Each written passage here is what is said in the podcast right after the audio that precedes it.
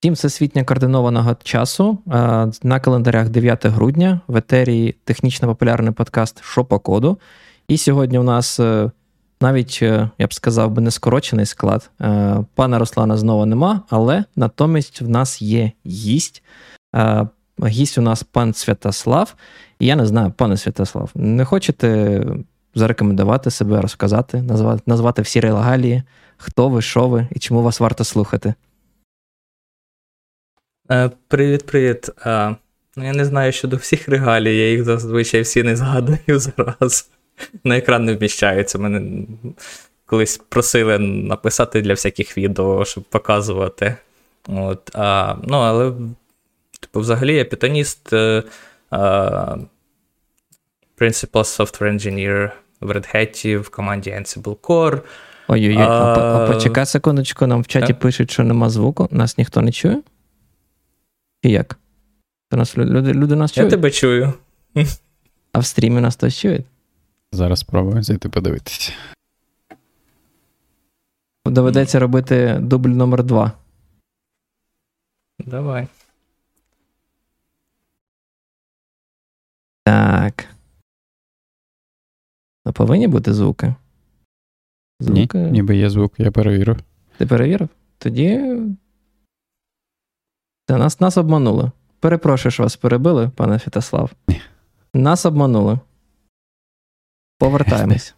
На чому зупинились?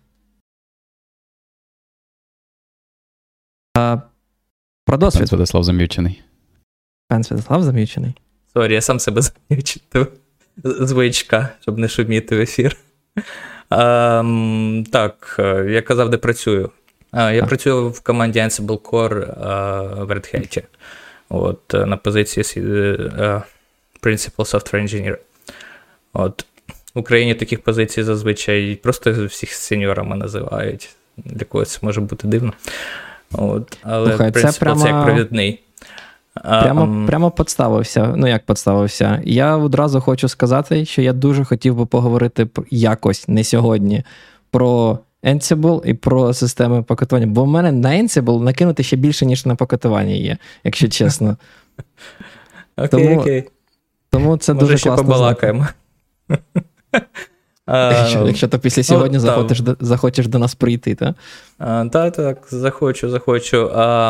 Так що, виходить, що я займаюся опенсорсом за гроші на роботі. Класно. Так. А вночі я теж займаюся опенсорсом, не за гроші, іноді за донати, іноді просто так, тому що отак.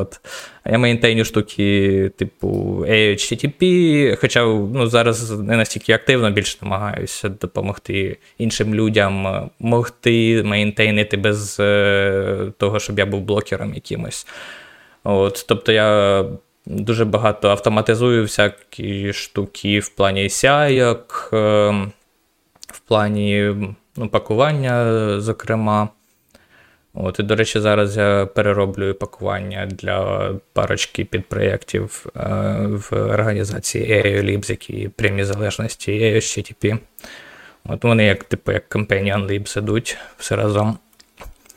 От, так, як речі, взагалі... цікава штука. З пекеджингом. Тобто, працюєш, як це, над Ansible, а пекеджинг як в тебе досвід з пекеджингом? Звідки ти взагалі? Звідки? Я думаю, що я доволі давно плюс-мінус цікавився всякими аспектами пекеджингу. І, я і на Linux бував дуже давно, тобто я люблю колопати у всякі там глибинки. Колись, почав якось контриб'ютити, мабуть, і треба було розібратись, та й пішло якось. Році в 2018-му, наприклад, я вже стежив доволі добре за пекеджингом, за PyPA, і там на мейлінг-лісті було оголошення про те, що от вони хочуть зробити такі собі пекеджинг спринтс. Вони тоді їх робили і в Блумбергу, у Нью-Йорку і в Лондоні. От. Питали, хто хоче, допомогти, як менторити інших людей, як контриб'ютити. Я такий, я вроді як не частина PyPA, але я можу допомогти. І Блумберг мене взяв, повіз в Лондон.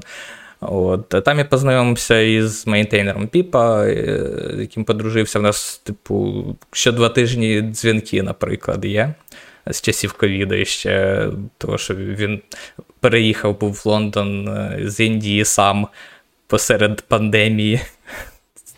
І так, да, в ті часи було дуже важливо комунікувати, хоч якось періодично з ким-небудь. Я перепрошую, можна пожартувати, тепер сказати, що як це, в пекеджі ти розбираєшся, тому що в тебе розробник PyPA твій друг, і дзвінки раз на 2 тижні. Насправді ми балакаємо про багато штук. От, йому нещодавно дали ще там права комітера в CPython, то я його іноді пинаю по своїх pull-реквестах, а там ще по чомусь, просто балакаємо. От, ну, цікава людина і взагалі дуже багато цікавих людей в спільноті, яка глобальна, яку можна зустріти на PyConах, на основному в Штатах та й на більш локальних. От, я так, наприклад, познайомився із автором Fast API Себастьяном. І не повірите, де це було перед початком пандемії за пару тижнів у Мінську, щоб ви розуміли. Тоді він ще не був настільки зашкварним. От, він там ще такий, знаєш, там на межі був.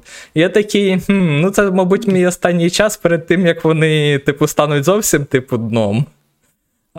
І, ну, я просто ще використовував ту поїздку, щоб з'їздити в Україну, та це, типу, знаєте, як по дорозі вийшов.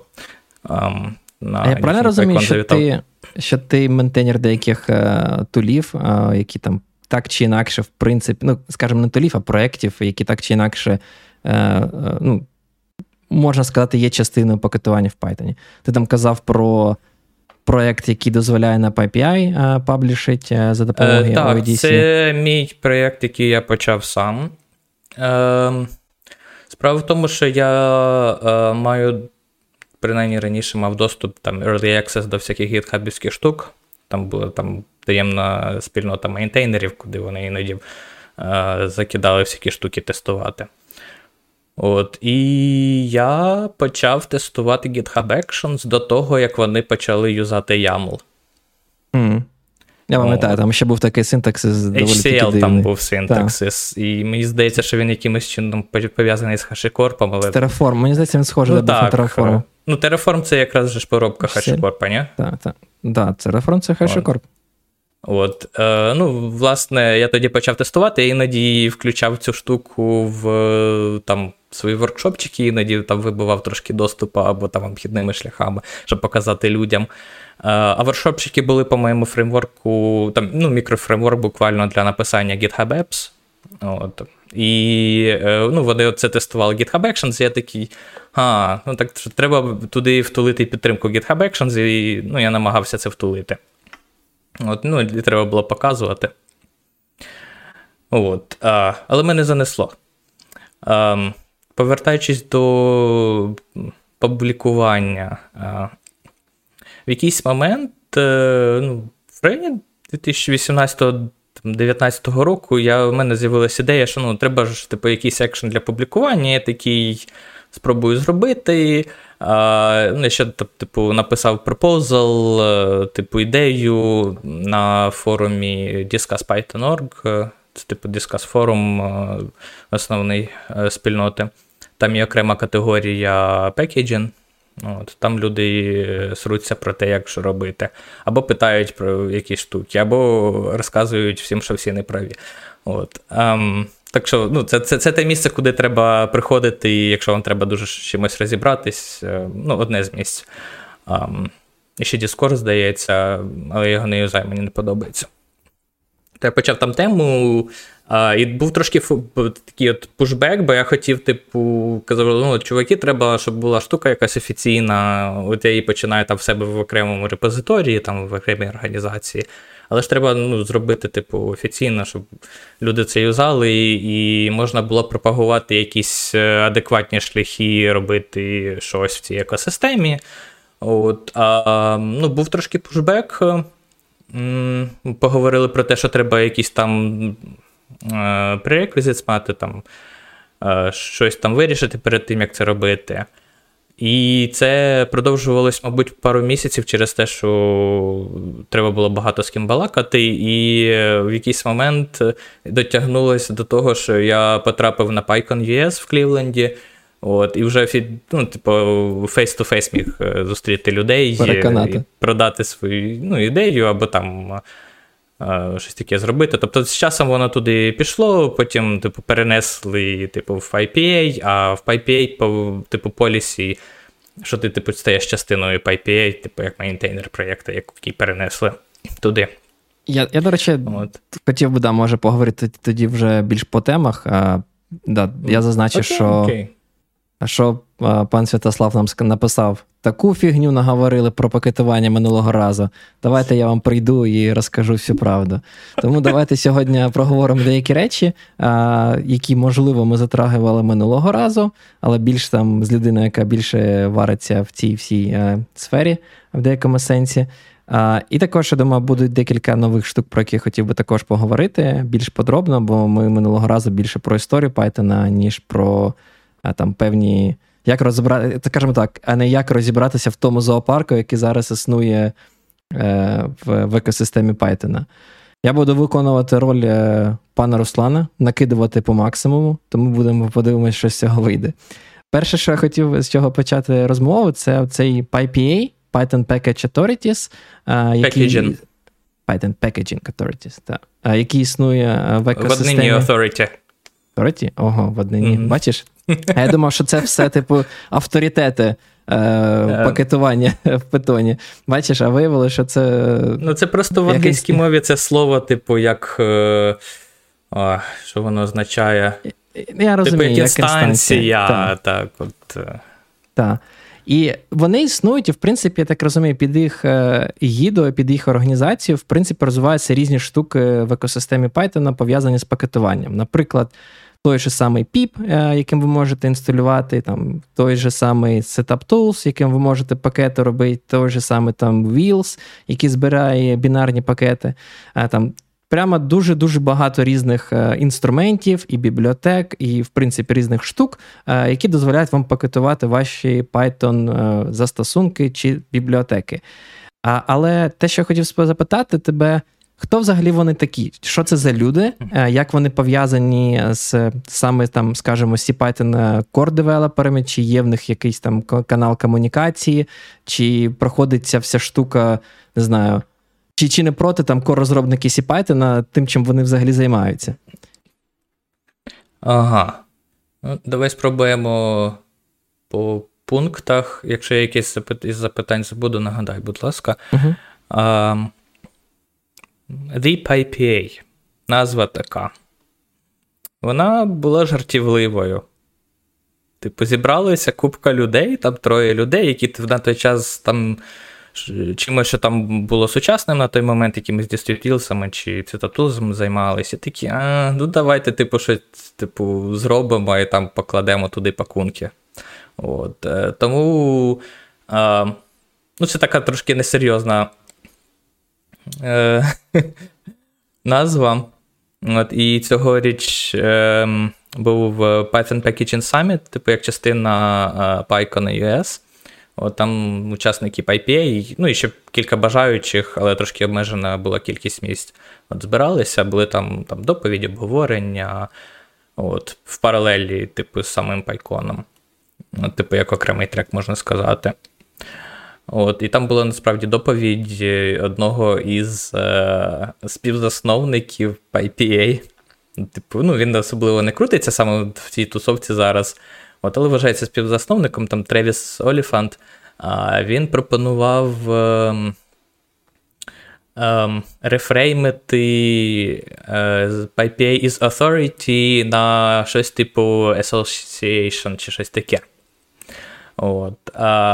Дуже змішані почуття в людей були, які таке почули. Там зрозуміло, що були і поінти там за і проти. От. Але мені здається, що більшість сентименту було проти, що таке треба робити. От. А в чому була проблема, яку він намагався показати, це те, що слово authority дійсно передбачає якісь авторитети важелі впливу. які, ну, на папері, може, є, але по факту ні. По факту PyPA – це дуже якби вільно пов'язані чи не пов'язані проєкти і люди, в яких є купа різних думок, і дуже часто немає спільного бачення. Іноді є, якщо воно є, то воно там стає пепом, чи ну, воно може кудись еволюціонувати і там формувати щось покраще. Ну, іноді нема. От різних причин існують проєкти, які вирішують там якісь там вузькі юзкейси, які іншим не цікаві. От, існують проєкти, яким, ну, дуже важлива зворотня сумісність, і щоб нічого не ламалося роками. Типу, от PIP, там Setup Tools, чого вони не можуть там, типу, все викинути і переробити там з нуля, тому що це зламає, ну, купу людей. От, ну, не того, що вони там якісь дурні чи не хочуть там щось покращувати, ну, просто є такі от обмеження, на які покладаються, ну, екосистема, там, пряма спільнота, непрямі спільноти, типу редистриб'юторів, це пекеджі даунстрімів і все таке. Тобто, ну, ламати не можна. Тобто ти можеш експериментувати в нових тулах, але в старих вже особливо не переекспериментуєш, якщо вони там якимись там експериментами не позначені, поробками. От, ну, і таким чином виходить такий от комочок, клубочок із всяких штук. Пан Роман зник? Та все є, зараз повернеться. Окей. Тобто це от купа, те, що ми називаємо loosely related crew, чи якось так. В PyPA є, типу, PEP, який регулює, типу, governance, тобто, як вона, типу, функціонує там в певних аспектах. Наприклад, типу, якщо хоче хтось додати, типу, запросити проєкт під цю от парасольку PyPA, то в мейлінг-лісті, в якого доступ, ну, його читати можуть всі, але доступ, типу, туди надсилати тільки в учасників PyPA. От, туди хтось може зробити пропозал, і всі там мають голосувати. Ну, хто прийде. От. Тобто для цього є процедури. Для багатьох штук нема процедур. І один із аспектів того, як це функціонує, це те, що PyPI не намагається диктувати, як кожному з проєктів жити. Тобто, що він має робити. Тобто їх, ну, їх приймають під парасольку, але не намагаються там якось вказувати, як жити. А є якісь формальні правила? Є якісь формальні правила? Да, тобто, от, який проект може стати частиною PyPI? Якщо ти займаєшся формальних, чимось, мабуть, пов'язаним з пакетуванням, то тебе можуть взяти? Ну, дивися, беруть не людей, а беруть проєкти, а разом з ними ті, хто був мейнтейнерами, стають частиною PyPI. Тобто організація на гітхабі, там доступ отримують там, до мейлінг-листа. Тобто саме на проєкти фокус, і можна це там, ну, взяти проєкт на голосування і затягнути його. Там хтось із організацій, хтось з поточних учасників має зробити там пропозицію, потім хтось має написати seconded, і потім там люди пишуть там +1, там, -1 з аргументами там за проти. От. Ну, там зазвичай тиждень дається на це, щоб зібрати голоси, і, типу, отак воно відбувається. От. Тобто, але так, щоб сильно набор формального нема. Тобто, виходить, що це набор абсолютно слабо пов'язаних з собою людей, які просто... Ну, люди, мабуть, все-таки не слабо пов'язані, тому що, ну, люди займаються, типу, одною екосистемою, вони цікавляться одними і тими ж речами, можливо, і різними аспектами їх. І, ну, вони взаємодіють між собою, тому що вони, в принципі, не хочуть там робити якісь зовсім конфліктні між собою штуки, що, тобто має бути якась там інтероперабіліті. І от звідти і там росли оці от пепи, які там дозволяють краще пакувати і обирати різні інструменти. ПЕП 517, він почався із Фліта, мабуть. І просто, типу, proof of concept був Fleet. Це, ну, він не дуже функціональний, але, типу, юзабельний. Таким я на базі нього експериментував. А хто підтримує цей PyPI? Індекс пакетами? Це PyPA підтримує? Чи це якось більш... Окей. Тут ще варто сказати, що, типу, є всякі там... Є The Python Software Foundation.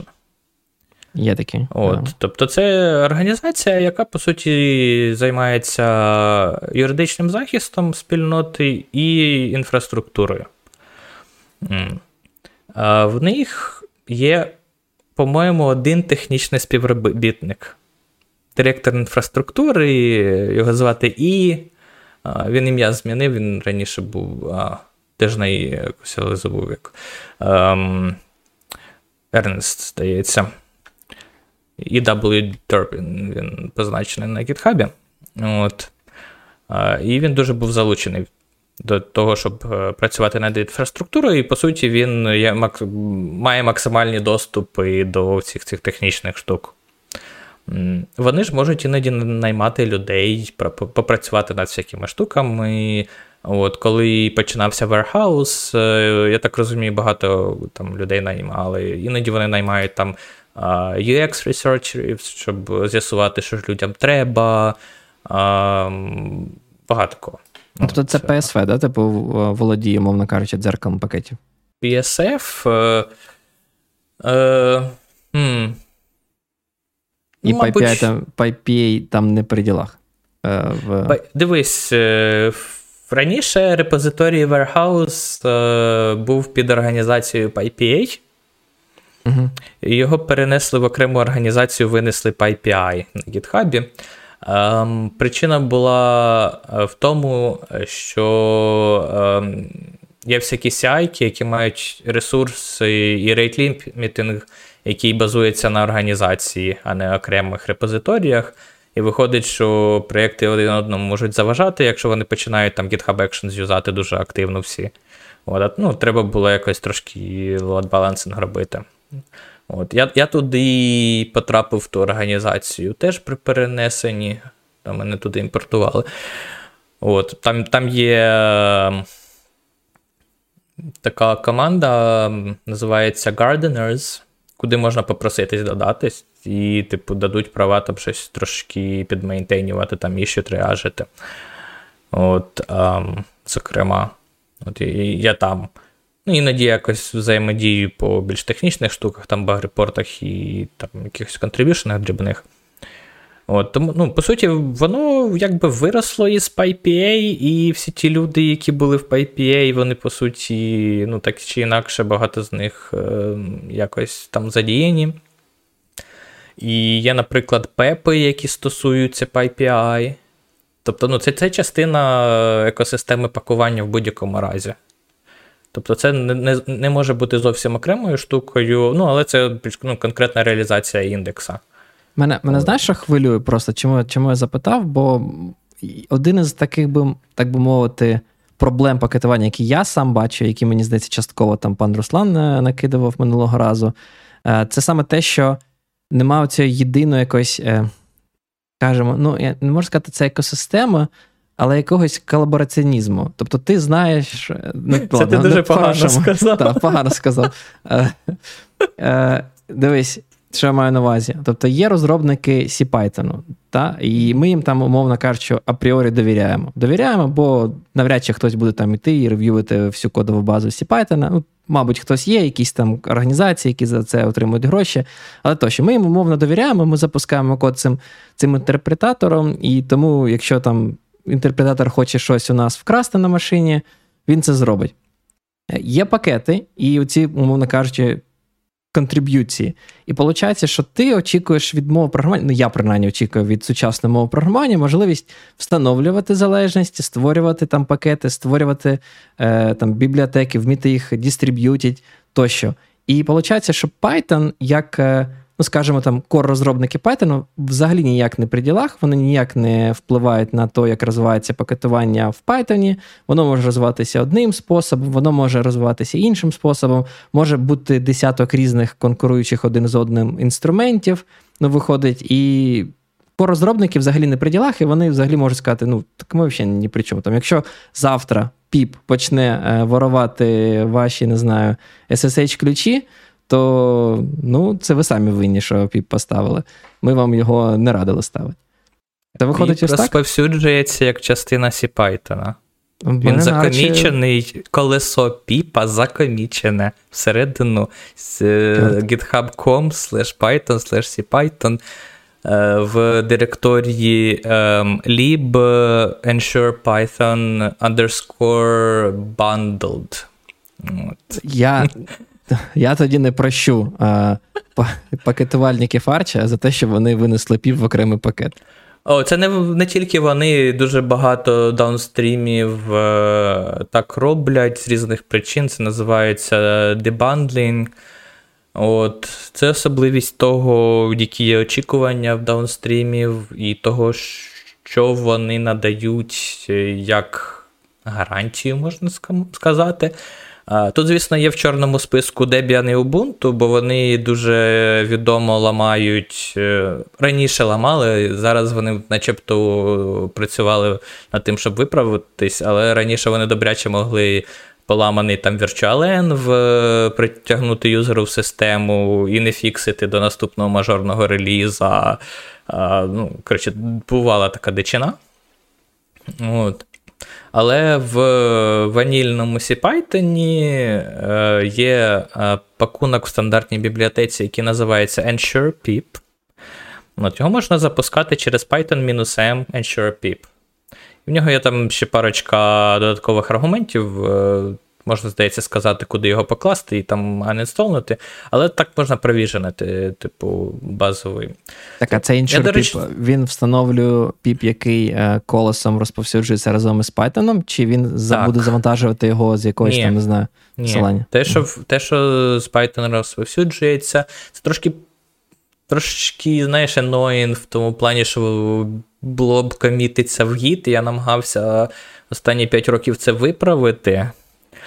От, якщо коротко, мені не вдалося, того, що багато кордевів розраховує, що от ти склонував source CPython, і тобі більше немає буде потрібний інтернет, щоб його там зібрати. Дуже зручно. От, в літаку літиш і можна... Ну так, я розумію. Правда, жодну залежність не поставиш. Це endpoint, типу... Ну, якщо в тебе вони вже є, то ти можеш працювати. Є, це ж endpoint гіта, по суті. От, і, ну, моя пропозиція була в тому, щоб мати, типу, механізм для завантаження цього колеса собі в дерево. Це була б окрема команда додаткова, яку комусь треба було б запустити після клонування. Воно б вклалося в те ж саме місце і, ну, так само, по суті, працювало б. От. Там в моїй імплементації була перевірка там хеша, тобто там хардкодилася версія і хеша. Тобто ти не будь-яке колесо завантажував, але саме те, яке передбачалося. От, ну так, воно зареджектили його в жовтні, коли був в CPython Core Developerів цей, як його, спринт вони це називають. CPython Core Dev Sprint, вони його проводили тут у нашому офісі в Red Hat'і.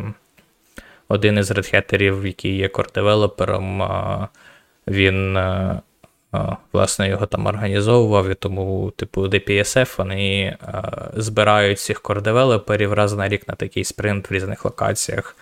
От, люди пропонують, типу, локації. От цього разу вони були тут.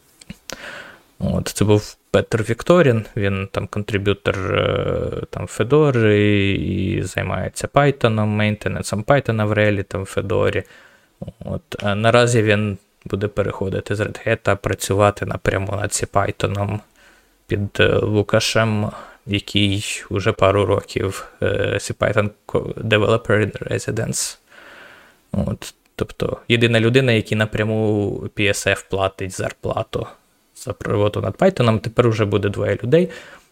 Це прикольно. І ще, звісно, у Microsoft окрема команда, називається Fastest Python, куди вони повернули із пенсії Гвідо Ван Росума і ще кількох людей, які там намагаються оцей No-GIL робити і купу пов'язаних інших речей. Наприклад, там Subinterpreter за це. Марк Шеннон, який змінює там половину CPython і створює мені проблеми. Мені тепер дві версії No-GIL, покрити. Він не тільки від Марка Шеннона підходить. Там в базу йшла імплементація No-GIL від Сема Гроса, який зробив цей форк для мети, тобто в Фейсбуку, на базі Python 3.9. А зараз будуть збиратись, по суті, дві версії паралельних Python, можна з прапорцем при компіляції перемикатись між ними, і в контексті пакування, до речі, будуть окремі теги для цього. Там буде літера Т додаватися до тих стандартних тегів, до яких ми звикли. Але, тому що там не буде ABI-сумісності, а треба якось позначати. Давайте рухатись далі. Ще одну тему, яку, я думаю, можна було б обговорити, яку ми не покрили минулого разу, коли розмовляли. Це саме, відповідно, пакетування. Тобто ми там проговорили про якісь інструменти. Пакування? Ми домовились пакування чи ні? Я всюди пішов, поміняв. Та. Це поміняло. Пакування. Тому що там кульочки серйозні. Тому що пакет він малюється як коробка зазвичай. Являється більш така солідна штука.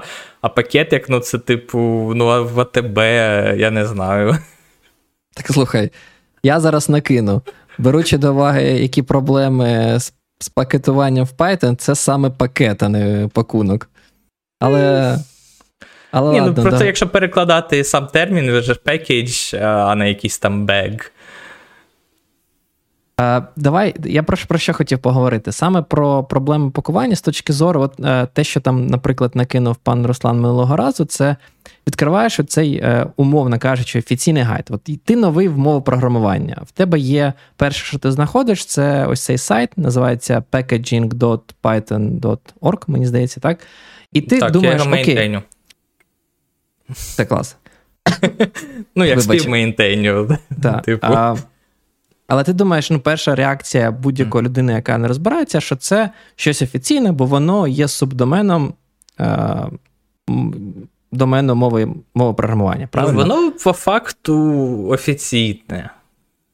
Я просто кажу. Просто, це не core-девелопери цим займаються, того, що в них офіційно була дуже давно позиція, здавна, що пекеджинг це не їх, вони компілятором займаються, інтерпретатором, цим всім.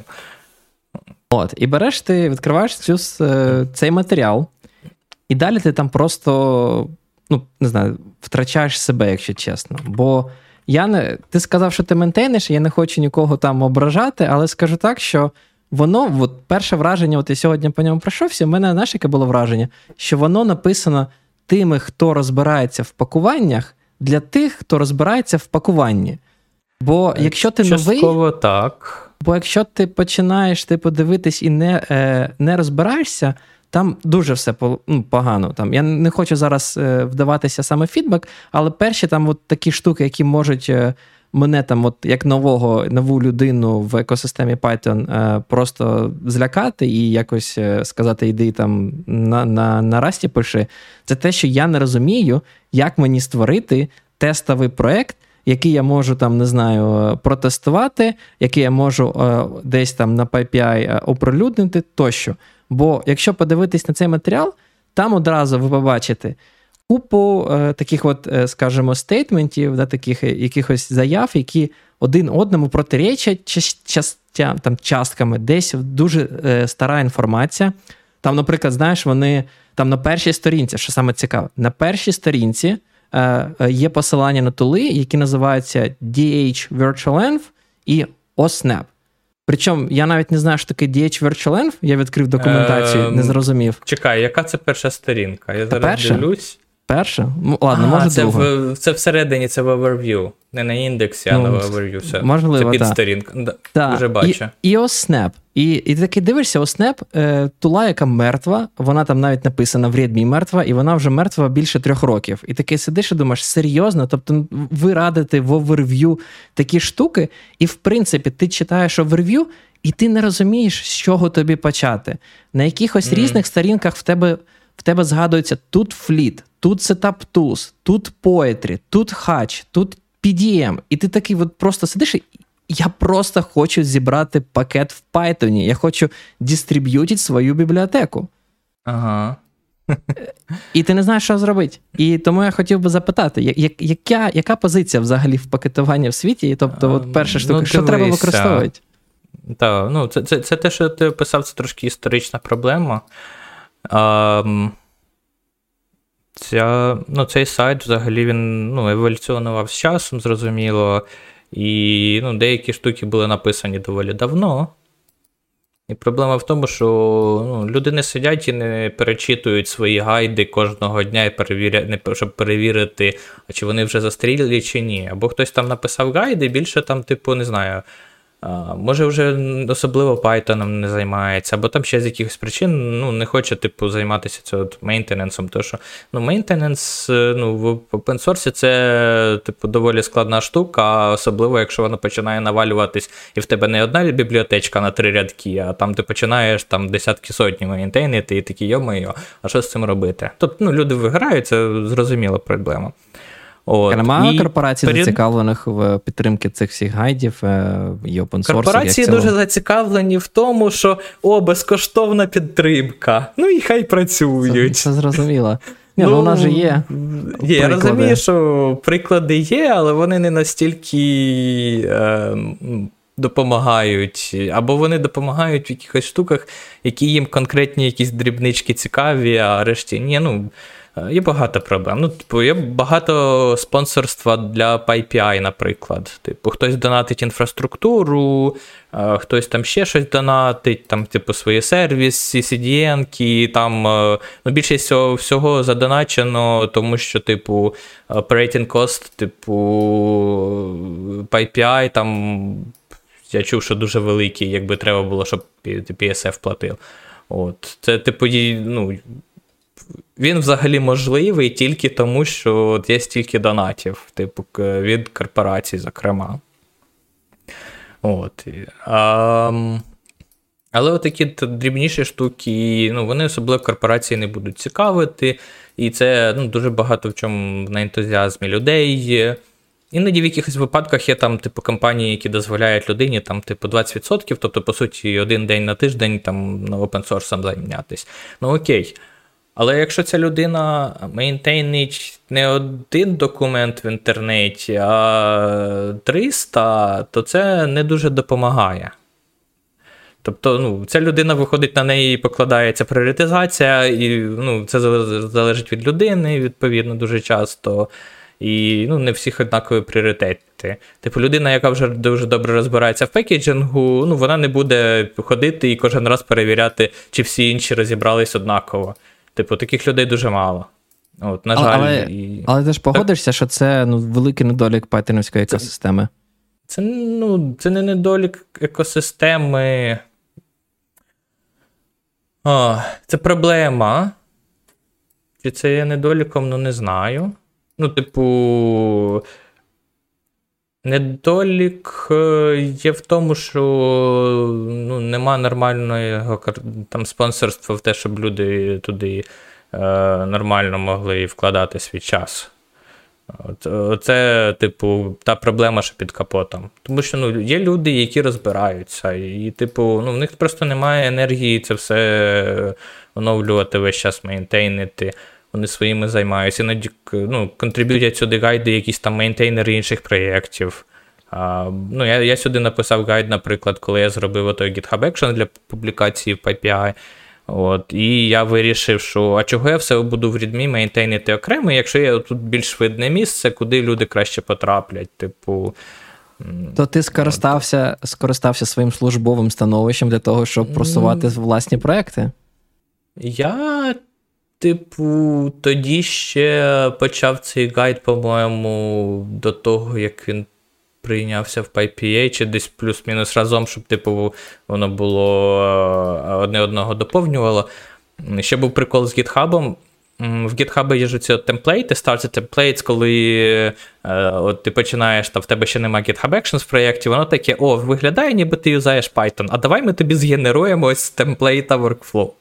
І вони іноді туди пихали якусь дичину, там про Setup PI, потім вони почали там ще якісь там нерекомендовані штуки робити, і ми пропонували, ой, давайте, типу, ось ми, типу, мейнтейнемо гайд, і, типу, цей проєкт мейнтейниться, може ви перестанете дурниці рекомендувати людям? А вони такі, а, ні, полісі, бла-бла-бла, от, ми це не мейнтейнимо, ми будемо краще лайно людям підсовувати. Ну, насправді вони трошки покращилися, і коли ми інплементували навесні оцю безпарольну публікацію, то одному із контриб'юторів вдалося законтриб'ютити в гітхабівські доки документ, який це оновлював і, типу, дійсно посилався вже на наші доки. Бо вони просто навіть не хотіли посилання, типу, робити. Зрозуміло, що вони там ще в цих прикладах запінені версії до якогось застарілого хеша, репозиторії робили зі зрозумілих причин, але, типу, такий собі досвід з ними був. От, такі справи. Так, повертаючись до питання, от ти новий розробник, от прийшов Python Ecosystem, що обрати? Тобто, пекеджинг нам не дає відповідь на це питання. Я тоді спитаю тебе, як людину, яка в цьому розбирається, що мені обрати? Ну, дивися, Фліт, відповідь, Poetry, вона Hatch. Класична. Класична відповідь людини, яка, типу, має хоч якийсь досвід в розробці, це, типу, не бігти за тим, що популярно, а подивитись, що підходить під твій use case. От. І будь-що, що підходить під твій use case. Історично не все підходило, зараз багато чого підходить. І, ну, в інструментів є різні use case, які вони вирішують. Ну і ще плюс іноді людям різні свистілки подобаються, або там в когось там мейнтейнера якісь там, не знаю, опініони є, і вони такі, ми будемо робити інакше. От, іноді це виливається в те, що з'являється трошки розкол в екосистемі, в спільноті, коли люди починають юзати несумісну штуку, а потім такі, ой, а чого це не працює? І тепер фіксіть усі ці штуки, які між собою сумісні, щоб оця от моя штука запрацювала. От, ну, дивацтва, типу, Поетрі з'являються. Таке от... Якщо юзати, я юзаю Setup Tools і продовжую юзати переважно. Зараз я би в більшості випадків, мабуть, рекомендував просто юзнути Hatch. От... Я знаю людей, яким воно не подобається. Ну, і треба розуміти, що, типу, зараз в більшості з цих проєктів там є дві частинки, типу, по PEP 621 там є розділення ж на бекенд-фронтенд, і в них є, типу, ти можеш юзати тільки одну частинку. Тобто в Hatch, типу, ти юзаєш Hatchling для пакування. І юзаєш Hatch CLI, якщо ти хочеш менеджити свій virtualenv і ще якісь там додаткові процеси, як запускалку там якихось скриптів. Тобто це не зовсім пекеджинг, це більше як workflow tool буде вже. От. А в цьому плані багато людей звикли і до токса, і до нокса, і, ну, типу, багато кому різні штуки подобаються. Зоопарка. І деякі люди починають... Ні, деякі люди ще й досі мейкфайли юзають. Я з деяких проєктів все ніяк не можу викинути того, що от є деякі люди, які вперті, які дуже хочуть інструментарії, які взагалі, типу, не вбудовуються в систему по-людськи. От. І працює тільки для них, тому що це їхній стандартний процес, до якого вони звикли, але, типу, ну, в інших аспектах, ну, так собі. Пане Роман, ви там щось хотіли вставити? Так, ви почали про те, що важко зрозуміти, що взагалі треба використовувати. Мені, до речі, сподобалась стаття, яку пан Ігор з нами пошарив перед випуском. Це те, що мені не сподобалось? Так, я тільки хотів сказати. Може, пану Святославу не сподобалось, але мені сподобалось, бо вона якраз, оця от дівчина, яка пише цю статтю, вона робить такий огляд оцих утиліт, і щоб мені сподобалось, вона також робить таку класифікацію, типу, що взагалі для чого. Там некоректна класифікація в деяких місцях, розумієш, і описи були. От, я, на жаль, не встиг передивитись ще раз, але я з того, що я пам'ятаю з доповіді, це було трошечки дичина. В деяких місцях воно там згадувалося, але в деяких, Ні, просто чого? Там до того, що, пан Святослав, ти згадав, що обирати, да? Треба дивитися кожну утиліту, і там, в залежності від того, що саме тобі потрібно, ти можеш зрозуміти, там, чи треба використовувати Poetry, чи треба використовувати Hatch. От, і у цієї дівчини, можливо, класифікація не точна, але в кінці вона, робить такий огляд і, знаєш, таку табличку порівняльну, з характеристиками, чи підтримує там ця утиліта, там, лог-файли і там синк-версії. І я там для себе подивився, і насправді зрозумів, що з того, що є наразі, да, то можна використовувати, щоб все воно одночасно робило, то треба використовувати або Poetry, або Rai. Та інше, це, треба робити композицію з декількох утиліт, які, можливо, краще там для кожного специфічного юзкейсу, але ти не можеш однією утилітою це все робити. Ну так, це залежно від того, що тобі треба, але ти з композицією це дуже популярний випадок раніше був. Та зараз юзати щось TOX чи NOX. По суті, вони не пекеджинг-проєкти, абсолютно. Вони workflow-проєкти. Ти там собі обгортаєш запуск команд, там вони тобі менеджать virtualenv і все. І ти можеш запускати одне і те ж саме, однаково на розробницьких системах. І там вся це так незручно, розумієш? От коли ти просто новачок, ти ще не знаєш, що тобі обрати, бо ти просто хочеш так. Проект, запустити тести, які розгорнуть там, залежності і спакетують, і оприлюднять тебе. Натомість ми маємо якийсь зоопарк технологій, я перепрошую, що повертаюся до цієї проблеми, бо, знову ж таки, в гайді і в тому, що PyPA над чим працює, є CLI-тула під назвою Build, є CLI-тула під назвою Twine, яка там буде аплодити і паблішить. При цьому всьому в PyPI на офіційному гітхабі, умовно кажучи, оцієї організації, є PyPA Hatch. Тоді. Так, PyPA. Перепрошую, так. Є Hatch, є Фліт. Всі ці, і Фліт, наскільки я розумію, насчет Фліта не впевнений, але, наприклад, Hatch дозволяє тобі паблішити проекти. При цьому в документації пишуть «використовуй Twine». Фліт начебто теж. При цьому в документації кажуть «використовуй Hatch», «використовувати Twine». Той же PDM, я не знаю, PDM теж частина PyPA чи ні, але, він теж вміє паблішити в проєкті. Але суть в тому, що тобі дають для того, щоб просто зібрати проєкт, запустити тести, тобі дають там 4-5 інструментів, всі по-різному кажуть, і це незручно. Я, як людина, яка вперше прийшла в екосистему, я хочу один інструмент. І в цьому сенсі, до речі, мені здається, оці там, як Hatch, на жаль, не підтримують там Resolve Loki, але, в принципі, ідея мати таку тулу, яка мені насетапить virtual environment, яка мені зможе зібрати вілси і також їх оприлюднити, там, запаблішити на PyPI. Мені це подобається, ця ідея. Це дуже зручно для новачка. Ти прийшов, і ти знаєш, що робити. А замість того, щоб ходити і шукати, які десяток інструментів тобі потрібно поставити, щоб насетапити свій проєкт. Ну, диви, так, це workflow tool, я перевірив, що PDM не під PyPA. Мені здається, що насправді... Так, це той проєкт, що я думав. Звідки виріс PDM? Вони були proof of concept PEP 621, який вже зареджекшений. Ідея була в тому, щоб зробити node modules в Python. Це була прикольна ідея, до речі. Мені подобалось. Я розумію, там, багато запроти, воно називалось там Dunder by Packages і все таке. От, але не було глобальної згоди про те, як це має бути, і воно зайшло в тупик колись.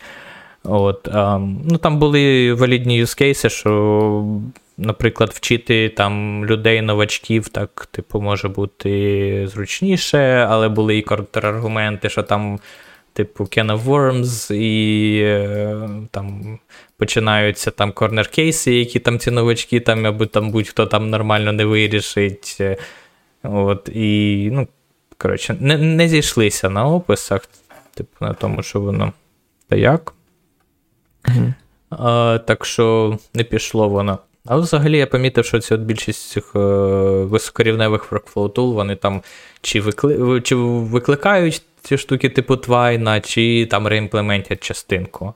Тобто, ну, інструменти, які там канонічно в PyPA були, вони були типу по філософії Unix, там типу один інструмент на задача, можеш компонувати, mix and match і без проблем.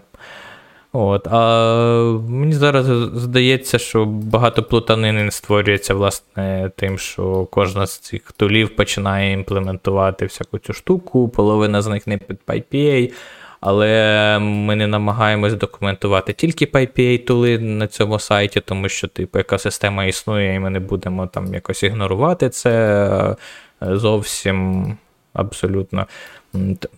Хоча от раніше в людей були дуже суперечливі почуття з приводу того, що от починається рекомендація якоїсь там одної тули і без згадок інших. І такі, так оце... Поетрі накидували, мені здається, на це. А перед Поетрі, ні, там було ще більше про Pipenv, в якого взагалі ще, точно. Більше закидів через кінезаріза, який є дуже токсичний. І... До речі, а ваш гайд досі радить використовувати Pipenv? В певних кейсах, дивись. Давай я тоді поговорю про те, як він намагається бути структурованим. От, зрозуміло, що він типу не в ідеальній своїй структурі, в яку там хочеться, але типу до чого прагнемо. Є такий фреймворк для написання документації, називається Diet Access. Чули таке? Ні, до речі, ти мені здається, кидав посилання в нашому телеграм-каналі. Не пам'ятаю, можливо. Де. І я його собі відкрив. І запінав вкладку. Але ти ж знаєш, те, що пінається... Ну, все добре. Ну, дивись, те, що... Ну, що таке фреймворк для документації? Це, по суті, набір принципів, яким треба слідувати. От. І цей фреймворк, він робить такі розділення між типами документів, які можуть бути в документації, і по тому, як це структурувати, і в якому стилі які з типів документів писати. Тобто більш формалізує ці всі штуки. Це...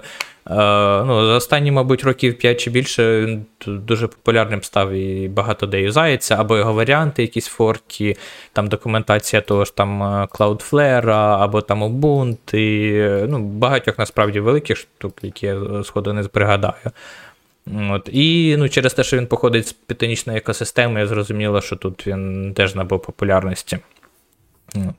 От, і вони там пропонують, типу, 4 категорії, типу, tutorials, how to guides, explanation and reference. От, і вони, типу, їх розділяють на тим, ну, по тому, чи вони там орієнтовані по цьому, чи на навчання, чи на розуміння, чи на виконання конкретної одної задачі, чи на оце от dig deep, типу. І, наприклад, типу, якщо ти дивишся на цей тип tutorials, то там через те, що вони орієнтовані на навчання, там рекомендується мати дуже чітку інструкцію крок за кроком, без розгалуджень і без надавання можливості читачу робити якісь рішення. Типу, ой, я подивись сюди, а ще тут можна так. Оцього всього немає. Тобто людина має пройти для здобуття якогось там базового інтуїтивного розуміння. От, а how to вони вже більше тематичні такі штуки. Оцю штуку можна так зробити, оцю так. Ну, explanation, типу, як це працює, типу, ну і референси теж більше по інформації по там, глибинках. От, і виходить, що от в PyPub є типу туторіали і гайди, які цьому мають відповідати плюс-мінус. Дискусії, вони, я думаю, більше до explanation ідуть, а специфікації відповідно до референсів. Специфікації там раніше мали там деякі документи по метаданих цих пакунків, і зараз вони набувають ще більше документів, вони мігруються із відповідних пепів, а в пепах ставляться плашечки, що йдіть, дивіться на пайпу. От, я так розумію, що це для спрощення процедури оновлення. Тому що, типу, в PEP там процес складніший і формальніший. От, такі от справи. А які взагалі поради от для пакетування бібліотек і веб, ну, умовно, скажімо, там, веб-застосунків? Бо, знову ж таки, тут багато відкритих питань. Чи потрібно мені використовувати взагалі пакети для веб-застосунків? Що потрібно використовувати? Чи потрібно локфайли використовувати? Як взагалі робити оцей вибір? Ну, давай спробую... Ну, так, про вибір... Більше спробую про те, взагалі, що це означає. Це бібліотеки, веб-застосунки, що це таке. От з точки зору пакування і, ну, типу, середовищ запуску. Бібліотечка – це така штука, в яку ти можеш зазвичай встановити, і її консюмер – це інший код, по суті, інший проєкт. От. І якщо ти їх встановлюєш із якоїсь екосистеми пакування, ну, то вони мають якось співіснувати з іншими бібліотечками. От, з іншим всім софтом, будь-яким, що туди поставиться разом. І буде разом юзатись, там, інтегруватись в якийсь там інший проєкт.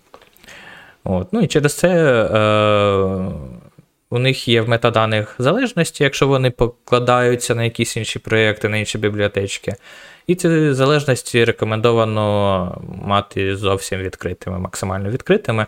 А я зазвичай ставлю пораду, що ставити мінімальну версію, яка потрібна, якщо вона є. І оце мінімум можна визначати за тим, що з'явилася фіча, яку ти юзаєш. Типу, якщо ні, то не треба. От. І згори, типу, не обмежуєш. Звісно, що в... Як же breaking change? Почитай бложик Гігіника, там він писав, що СМВР не працює. Не тільки він, насправді, це писав, але... Так. Але, типу, насправді це краще, ніж нічого. Ти не можеш покладатися на відсутність чи наявність breaking changes, тому що оці от механізми схем версіонування, вони певною мірою суб'єктивні, і вони дуже залежать від того, як це сприймає мейнтейнер проєкта проти того, як це буде сприймати end-user. От. І через невідповідність цих очікувань, або через якісь корнер-кейси, коли треба не слідувати цим правилам, наприклад, всякі там security-фікси, вони найчастіше breaking changes. Але це не нова фіча. Не збільшують мажорний реліз. Типу... Ні, дивись, ну я тут не погоджуюсь, ну, в тому сенсі, що звісно, не обов'язково нова фіча, чи там якийсь така зворотна, типу, точніше як, я розумію проблему, що інколи ти робиш якусь зміну, бо тобі потрібно зробити, і це буде breaking change, і навіть більше. Інколи ти можеш зробити зміну і не подумати, що це буде зворотня несумісна зміна, і тобі потрібно лапать версії. Я розумію, що це не є, як то кажуть, знаєш, сріблою кулею, да? Ти, типу, але це якийсь best effort. Тобто ти намагаєшся, як мейнтейнер, комунікувати ці зміни до своїх користувачів. Або не намагаєшся. Або не намагаєшся. Більшість мейнтейнерів це взагалі не декларують. Іноді вони намагаються, іноді вони слідують своїм уявленням, що в себе в голові. І, ну, типу, в екосистемі Python немає формально визначеного семвера. От є PEP 440, який, ну, специфікацію, як можуть виглядати номери версії, задає. От, і все. Тобто, його можна використовувати в режимі, який може сприйматися як SMVR. Тобто ти обмежуєш себе по тому, як ти його юзаєш. Але це все. От, і, ну, ти не можеш ніколи покладатись на те, що хтось інший буде юзати SMVR. Тобто твоя пропозиція буде, якщо ти розроблюєш свій проєкт, ти залежиш від когось, то ти вказуєш мінімальну версію, і далі максимальну версію тільки вкажеш, коли ти вже зламаєшся. Коли хтось прийде і скаже, ой, там вийшла нова версія вашої залежності. Швидше за все так. Роман, а ви як до цього ставитесь? Ну, в мене постійно там мій проєкт маленький щось ламає, тому в мене є зверху також обмеження. То PyTest новий приїде, який там перестає підтримувати старі версії Python, а я, наприклад, хочу підтримувати більше версій, ніж вони підтримують. Ти не маєш юзати обмеження версій в випадку зміни підтримки версії Python через те, що зараз уже екосистема нормально підтримує вказування цього в метаданих. І те, що ти в себе не вкажеш, ніяк не вплине на кінцевих користувачів того, що піп розбереться, як резолвити версії. Він просто не буде затягувати там несумісні штуки. Цікаво. Ладно, може щось змінилося. Я останній раз, це вже дуже давня штука. Да. Типу, якщо в тебе достатньо там сучасний піп, і якщо ці бібліотеки, про які йде мова, вони дійсно ці метадані включають. Тобто раніше це було, менш популярно їх включати, особливо коли бібліотеки підтримували все ще Python 2, і вони такі там 2,7 і більше, або там взагалі не вказували. Тоді, резолвер не зрозуміє, підтримує вони його чи ні, але так ти маєш він буде розбиратись. Python version, requires Python, так. Requires Python, або Python requires, залежно від того, в метаданих чи в декларації. Але так. І там, до речі, колись іноді були рекомендації, що, цю штуку теж можна обмежувати, там, менше Python 4 було в деяких прикладах, і це випилили того, що це створить проблеми в якийсь момент. Це, в тебе може бути і сумісний проєкт в якомусь майбутньому, але юзери не зможуть юзати, поки ти не оновиш. Тобто будь-які оці обмеження згори, вони створюють проблеми для кінцевих користувачів, коли вони намагаються юзати багато бібліотечок разом в одному середовищі. Я звинувачую Poetry, бо я можу вам скинути приклад, що мені довелося зробити, воно дуже дивно виглядає, коли я не можу встановити залежність на PyTest, а мені потрібно встановлювати залежність на транзитивну залежність, на PyTest XDist, тому що якимось чином Poetry цей резолвер не розуміє. Він, так як ти сказав, я тепер згадав, ти згадав, пан Святославе, я згадав, дійсно, Python requires, він правильно розуміє, і він підтягував правильну версію PyTest, але неправильну версію PyTest XDist. І тому мені довелося PyTest XDist, на нього накласти обмеження. І в якийсь момент Poetry не вмів будувати XDist, наскільки я пам'ятаю. Чи він намагався використовувати тільки API з PyPI, чи щось таке. І це теж створювало цікаві сайд-ефекти для кінцевих користувачів. І особливо Poetry, вони там теж свої власні специфікатори версій придумали в своїх декларації. Це з JavaScript стирили, вони там не в стандарті питонічному. І це теж там створювало трабли, так що не. Poetry ні? Poetry не радиш? В мене просто багато було поганого досвіду з ними, і я знаю, що у багатьох інших людей було багато поганого досвіду. Але якщо не помиляюся, він, мабуть, зараз найпопулярніший. Він може бути популярним. Я, не сумніваюся, що він популярний. І, багато інструментів є популярними, і дуже часто, люди ведуться на хайп, вони люблять переглядати з інструмента на інструмент. Я це бачив, але це не значить, що це ок. Я погоджуюсь, але знаєш, мені чому здається частково, чому Poetry популярний. Перше, тому що він був один із самих перших, хто, умовно кажучи, запропонував альтернативу setup.py підходу, Setup Tools. А по-друге, це те, що теж таки, як не крути, але в них набагато краще, мені здається, документація, ніж у багатьох інших інструментів, які наразі існують в екосистемі.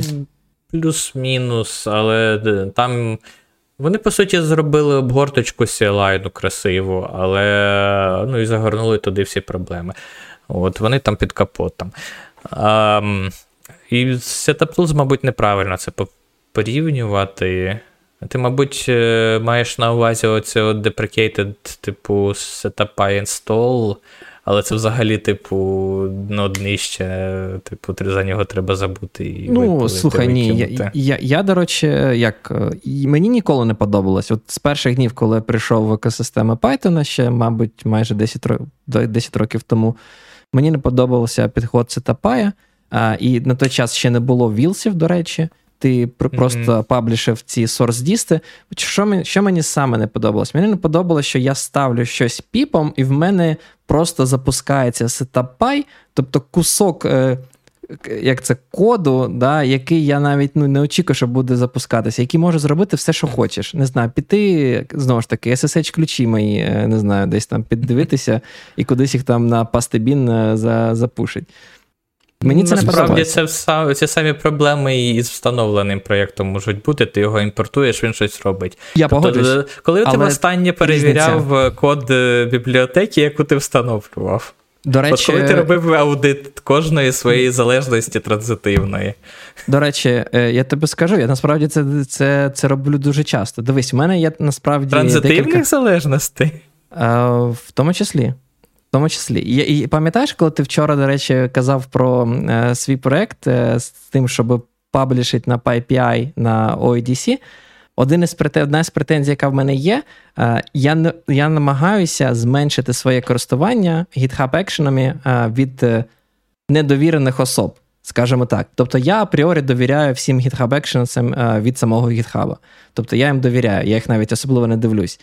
Коли я беру якийсь GitHub Actions від когось, кого я не знаю, просто от лівий неперевірений GitHub Action, то я йду і дивлюсь його код. І кодову базу я намагаюся розвити. Я теж так зазвичай роблю. І, наприклад, от те, що в мене була складність, це те, що мені здавалося, просто аутентифікуватись по OIDC повинно бути трошечки простіше, ніж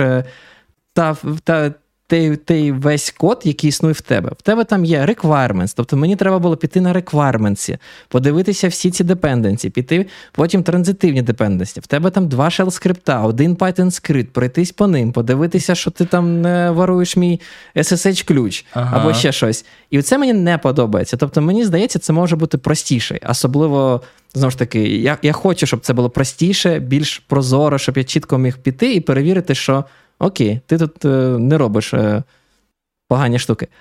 Але це може бути моя проблема, бо я зазвичай перевіряю такі штуки. Я намагаюся типу, не... Ні, це насправді я теж рекомендую. Я навіть в Readme, по-моєму, цього екшена написав, що там юзайте піни версії, там десь згадував. Так, я тут лінк на статтю, типу, проблем.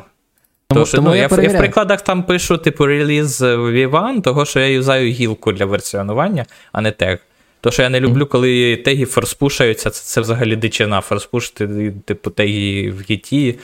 І навіть якщо GitHub таке показує, типу, я так не роблю, я маю гілку, яка, типу, rolling release і, типу, бігає, показує на теги правильні. От, але я спеціально, типу, в цілях якраз education додаю оцей цю рекомендацію, що, типу, взагалі-то ви можете юзати, типу, шахеш, і, типу, і навіть депендабот це буде пампати, він розуміє, типу, який шахеш відповідає там гілці. Цьому тегу. Так, в нього є така штука, і я бачив, що багато хто юзає, іноді, коли я комусь контриб'ючу код зі своїми екшенами, то я бачу, що вони це вже юзають, то я, типу, туди шаф вставляю, типу, щоб відповідати їхнім очікуванням. Пояснюю все. І це правильний підхід перевіряти свої залежності. Мені здається, ми насправді деякий час тому все-таки допинали GitHub, там отримали цей Verified Creator бейджик. Тобто, якщо ти подивишся на сторінці Marketplace, типу, а не в репозиторії, то там є. Я, до речі, сьогодні подивився, там було. Але, до речі, не знаю, що потребує.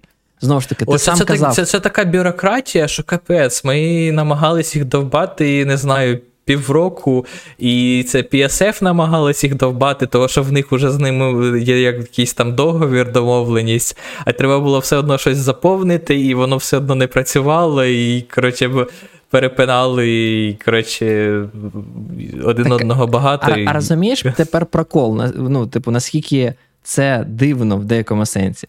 З одного боку, це бюрократія, так, і вона, типу, призвана для того, щоб, можна, умовно кажучи, точно не давати його будь-кому. А з іншого боку, вони тепер, я так розумію, дали цей Verified Badge для всіх GitHub Actionів, які, умовно кажучи, для всіх проєктів, які існують в організації PyPA. Відповідно, в мене питання. Ймовірно, так. В мене, типу, виникає питання. Якщо туди приймають будь-кого, і, в принципі, це розброти шатання, то як можна довіряти? Ні, ну там не будь-кого приймають. Там, типу, зазвичай люди мають якусь репутацію і дуже часто особисті там якісь знайомства. Тобто це дуже обмежує ці штуки, але, ну, типу, завжди юзай, типу, теги, ша. А пізніше колись GitHub зробить, щоб не завантажувалися з репозиторіїв ці штуки, а щоб там пакувалось воно.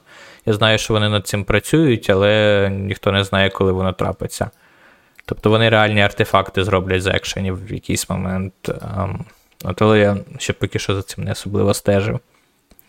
Ми вже так багато наговорили, якщо чесно, а пройшли стільки по половині, що хотів. Я все ж таки хотів би закінчити тему про пакування бібліотеки застосунків в тому сенсі, та, що ти запропонував концепт, що не треба пінати версії для самих, ну, це, умовно кажучи, код. Це стандартна рекомендація, яку всюди бачиш. Це має сенс для бібліотек, я погоджуюсь, бо, ну, різні інвайрменти, різні оточення, ти там ставиш, десь ставиш, в тебе одні версії можуть бути, там Linux-дистрибутиви бувають, що твої залежності можуть вендерити окремо і не завжди мачиться. Є купа причин, чому так треба робити. А що робити з застосунками? Там пінать версію, це треба? Ну, чекай, треба. Ну, в контексті бібліотек там теж як випадки, коли треба пінити версії. От, але ми трошки з'їхали були з теми, то я не встиг на цьому зупинитись. Ну, справа в тому, що є така місконцепція, що ж ти таке піниш в себе. От. Коли ти юзаєш ці requirements файли, або коректніше юзати, звісно, constraint файли. От. Диви, що ти піниш? У тебе є якісь середовища, virtual env, в яких ти запускаєш тести, в яких ти запускаєш збирання доків. А запускаєш тести ти в різних ще середовищах, тому це типу не одне середовище, а купа комбінацій з різних операційних систем, процесорної архітектури, версій Python. Угу. І кожен з цих випадків це, по суті, якийсь virtualenv із залежностями. Із софтом, який встановлений туди. І він разом співіснує. От, і те, що ми пінимо, це зазвичай virtualenv, а не проєкт. Тобто virtualenv в проєкті. Тобто певне середовище. І така місконцепція є, що це типу це залежності проєкта. Ну, це не зовсім залежності проєкта, це просто конкретно вибрані версії із пула залежностей, які в якийсь момент були зібрані, з резолвером підібрані, там з якимись обмеженнями, і потім записані кудись. І це буде твій лог-файл. Тут важливо розуміти, що коли ти намагаєшся резолвити дерево залежностей, то вони швидше за все будуть різні під Mac'ом Python 3.9 і під Windows під 3.12 проти Linux під 3.11, правильно ж? Або навіть Linux однаково все, але різні архітектури. Це сайд-ефект того, що ми можемо робити деякі залежності опціональними. Така штука є environment markers, де ми можемо сказати, ось залежність, крапка з комою, але от вона залежність тільки за якихось умов, тільки під цим Python, тільки під тою архітектурою чи операційною системою.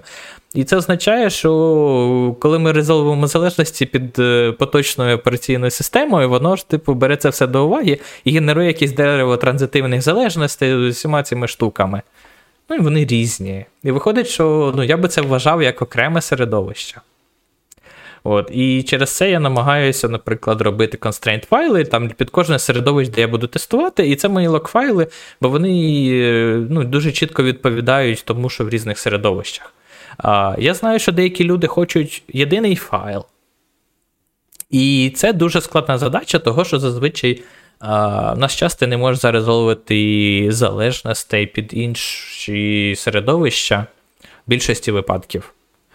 От, це теоретично могло би бути можливо, якби в тебе усі залежності в твоєму дереві залежностей шипали колеса. Угу. Але як тільки одна з них не шипає колеса, то в тебе резолвер буде динамічно збирати, і воно тільки під твоєю операційною системою буде. І під твоїм там Python, тобто ці всі обмеження, і потім в тебе можуть динамічно потім з'явитися якісь залежності, які не з'являються в інших випадках. Ну, коротше, така складна штука, і взагалі, ну, типу, dependency resolution доволі нетривіальна штука в цілому. От, але слухай, і ці ж проблеми якось обійшли інші. Ну, тобто, не треба ж... Ну, як вони раз, зовсім наприклад. Їх обійшли. Раст... Ну, в Раста, мабуть, трошечки менше різноманіття цих комбінацій все-таки. І я думаю, що там на якомусь іншому рівні... Я не знаю, насправді, як він працює, але... Типу, вони ж компілюються залежності. Ні, дивися, коли компільовані залежності, це одна штука, але я думаю, що там більш статичні декларації цих залежностей будуть. Я не знаю, по-нормому, ти не пам'ятаєш? Мені здавалося, що... А що ти маєш на увазі більш статичні? Без маркерів, без умов? Так, менше динамічності. Я знаю, що в Расті там будуть фічі-флаги, там типу білд-опції, і вони теж будуть, але я не думаю, що вони будуть впливати на дерево залежностей, швидше за все. Ні, я думаю, там можуть такі речі бути, ну, типу, там пишеш ти бібліотеку, яка працює з тими файловими дескрипторами, да, і ти хочеш в неблокуючому режимі, і там різні підходи, там, на Linux і Pol, на чомусь там, на Maci, я забув, як він там називається, K, щось там. K, да. K-Pol. А на Windows там ще щось третє. І там, я так розумію, що ти можеш такого роду залежності собі там вкладати. Я не знаю, як вони потім все це мержать в один лог-файл, бо я ніколи не писав щось для Windows чи MacOS. Ну, взагалі, проблема цього мердження в один лог-файл, вони, типу, в принципі, вони можуть вирішуватись, якщо є крос-компіляція. От, а... Зараз в пітонічній екосистемі крос-компіляції фактично не існує стандартизованої. Є парочка проєктів, там, типу Beware, які намагаються цим вирішити. Наприклад, ну, Beware, це тут... вони мають такий проєкт, який називається Briefcase. Це там австралійські товариші. От вони намагаються допомогти людям запускати Python-код там на мобілках, там на якихось платформах, де ти не зможеш його скомпілювати фізично, того, що там, типу, ну, за природою екосистеми, типу, ти на айфоні не компілюєш, а тобі не дадуть можливості компілювати, ти маєш завжди компілювати там ззовні айфона, от оці оці штуки. Тому тема крос-компіляції піднімалася на Python Summit цього року, зокрема, і розказували про це. Я знаю, що є пепи, які... Так, а що компілятор? Це ж інтерпретатор. Чи ти мова йде про сішні розширення? Сішні розширення. Тобто найпроблематичніше це з сішними розширеннями. Бо, типу, якщо Pure Python, то ти можеш, типу, в резолвері взяти, стягнути там колесо та і все. Бо колесо буде універсальним і там не буде мільйона колес.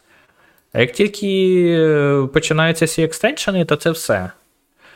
Так, я, якщо чесно, не розумію. Ну, от взяти приклад. Є PsychoPG, да? Це SourceDist. Хоча, ладно, віли, не пам'ятаю, там існують чи не існують. Там є цей екстра, який називається PG Binary. Так. От, і тоді воно, по-моєму, щось підтягує вже скомпільоване. Так, але суть в тому, що ну, в чому проблема тебе використовувати? Ти або впінаєш віл, або source.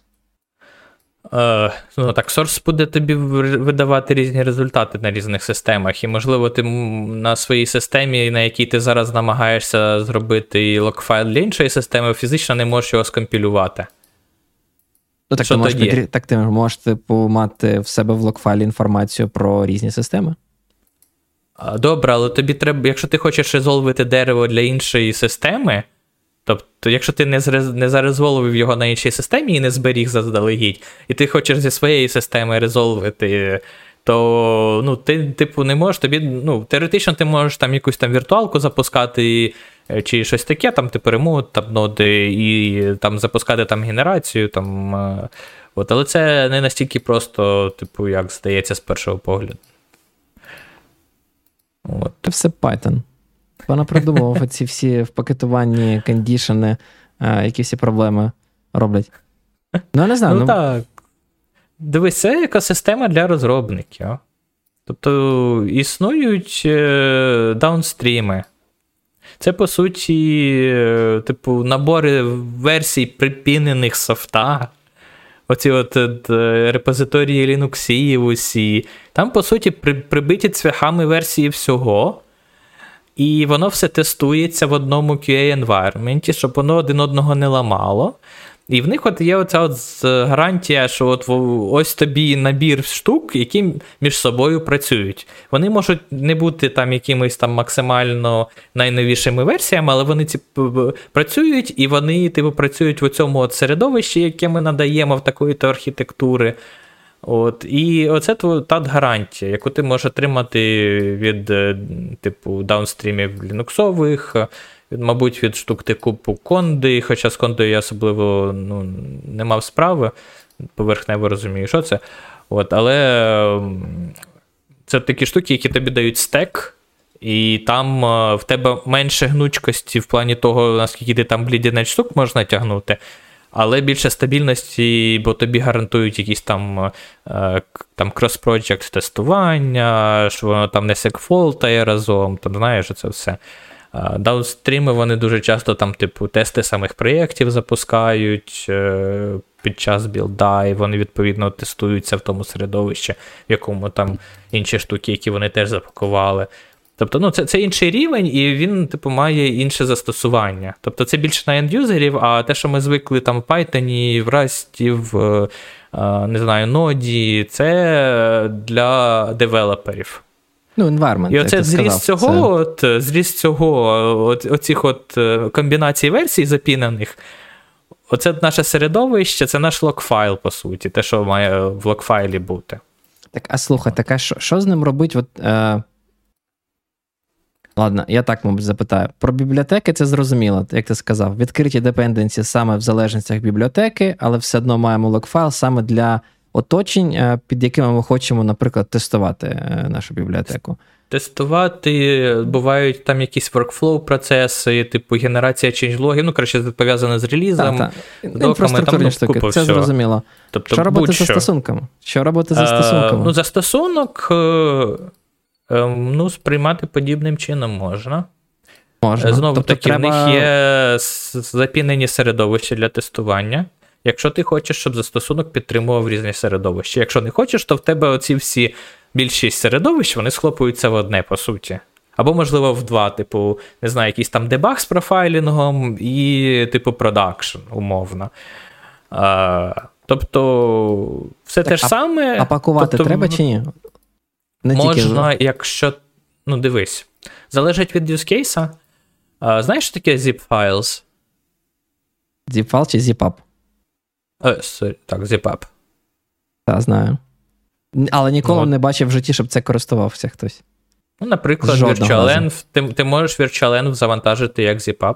А я взагалі не розумію, навіщо існує VirtualEnv як проект, якщо він вбудований в CPython. Вбудований в CPython. Тут вже невеличкий обрізаний зріз VirtualEnv, який називається VEnv. Тому що сам сторонній VirtualEnv, він має можливості типу створювання енвайроментів під різні Python. Тобто це така більше мета штука. І ще там от зараз після того, як Бертак трошки його там рефакторнув, то там ще було, типу, були фічі типу сідінга, тобто провіженінга VirtualEnv, які ти можеш автоматизувати. Тобто, якщо ти там якісь середовище пакуєш, там, не знаю, якийсь контейнер робиш для того, щоб хтось інший юзав, там якомусь, не знаю, для групи девелоперів, в яких це буде, типу, основне там середовище розробки.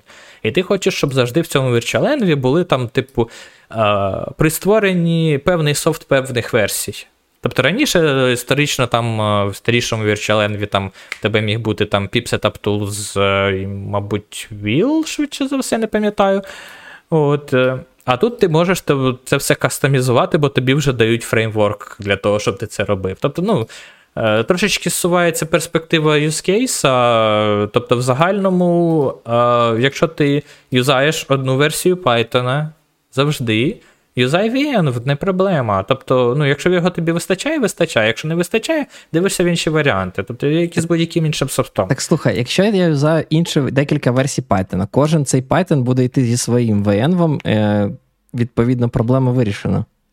Ну, крім тих юзкейсів, які я назвав інших, там з провайженінгом, і, по-моєму, там ще якісь там авторефреші були. Ну, коротше, я не пам'ятаю зараз нових фіч усіх, але ну, там є ніша, яка ним заповнюється. Мейнтейнер Virtualenv, він працює в Bloomberg, наприклад, в команді інфраструктури Python. От, і ну, вони там, типу, менеджать те, як виглядають розробницькі середовища тисяч людей. Типу, ну... Є вузькі use case, і ну, тому ж ці всі інструменти існують і не закидаються. Тобто, якби вони не потрібні були, вони б з часом повністю вмирали. Я дуже сильно розчарований в екосистемі пакування в Python, тому можливо, вони існують... Не знаю чому. Комусь просто весело розробляти їх. Слухай, ти десь в коментарях, мені здається, чи десь сказав цікаву штуку, що оці virtualenv будуть дуже важливими, і що вони потрібні навіть в контейнерах. Тобто, якщо ти покатуєш свій веб-застосунок, от я сказав, потрібно, в мене є веб-застосунок, я його хочу просто спакетувати в контейнер і запустити десь там умовно в Кубернетісі. Що мені використовувати? Мені треба PyProject тому? Мені потрібно, чи він взагалі не потрібен, мені потрібно мій застосунок Wheels конвертувати і встановлювати в контейнер, чи не потрібно, і взагалі, чи як його встановлюють в систему, чи в virtualenv, тобто, які поради в тебе? Ну, от є PEP 621, от, завдяки якому PIP тепер блокує спроби встановлення в системний Python. Але тільки accepted, він ще не прийнятий, так? Ні, він accepted. Він accepted, не знаю, в 2021 році. Але зараз зараз люди зустрічають все більше систем операційних там, образів контейнерів базових, які це вже імплементували. От, новіші Ubuntu, по-моєму, Debian вже так можуть бути. І швидше за все, Федора, мабуть, першою це підхопила, бо вони зазвичай просто найпершими все дістають. От, ти хочеш сказати, що якщо я зараз візьму федоровський докер-контейнер, я не зможу там зробити pip-install? Швидше за все, ні. Я насправді не тестував яких конкретно, але у нас буквально днями вже піднімалася розмова, що люди на це натикаються і намагалися придумувати костелі. Але, ну, типу, насправді це хороша штука, тому що в тебе завжди є потенціал зламати все, що залежить від того системного Python. От. А від нього залежать дуже часто менеджери пакунків.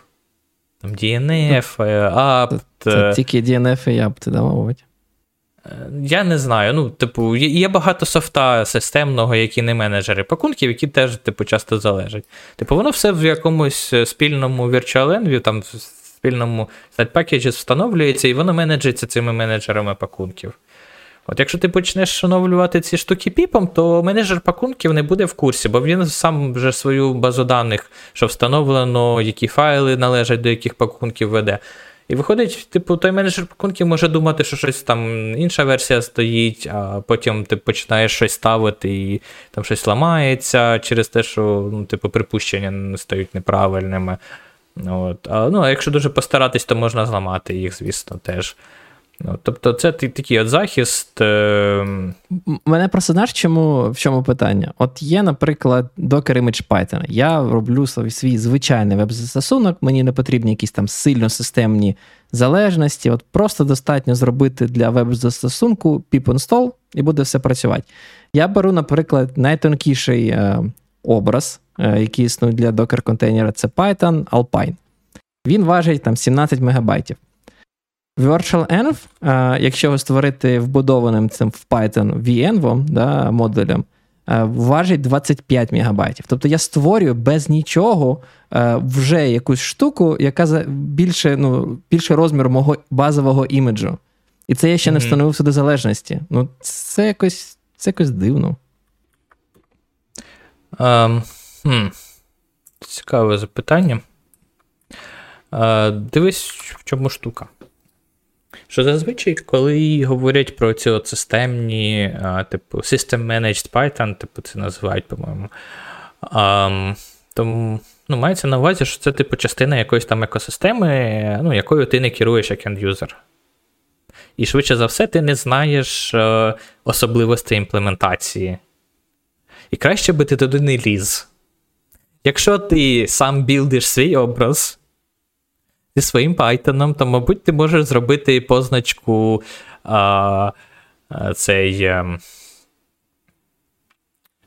позначку, що це, типу, оцей Python там, типу, не externally managed, умовно. І мені здається, я бачив згадки того, що як називається цей образ? Ти казав Python Alpine? Так, він називається Python. Там тех називає. Сам це образ Python, а тех в нього Alpine. Тех Alpine. Пробую запустити. Так. На дебі. Я просто не часто це юзаю.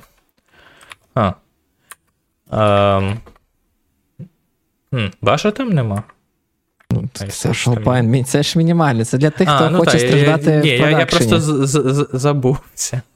Так, наскільки я пам'ятаю, я знаю. Наскільки я пам'ятаю, там Python встановлений типу user local. І це швидше за все означає, що там немає звичайного системного Python. От, і то не системний Python. Тобто хтось згадував, що там просто збираються в окрему директорію Python. Тобто ті Python, вони не приходять із цього менеджера підкунки, вони не є частиною тої екосистеми. От. Тобто їх, типу, в принципі, можеш чіпати без проблем. Це захист саме від системного, щоб не було цього месу між умовним аптом, пакманом, ямом і іншими штуками і піпом, коли ти встановлюєш щось. Так, уже деякий час, ще в 18-му році там була пропозиція, що, типу, всі інсталятори, типу PyPA і цих системних, вони мають записувати там файлик, який називається installer uppercase, до кожного з пакунків, і там буде написана назва інсталятора. І ідея була в тому, що, типу, ти не ставив, ти його не чіпаєш. Типу, PIP буде рераутиться, типу, якщо там поставлений ап там чим, і навпаки.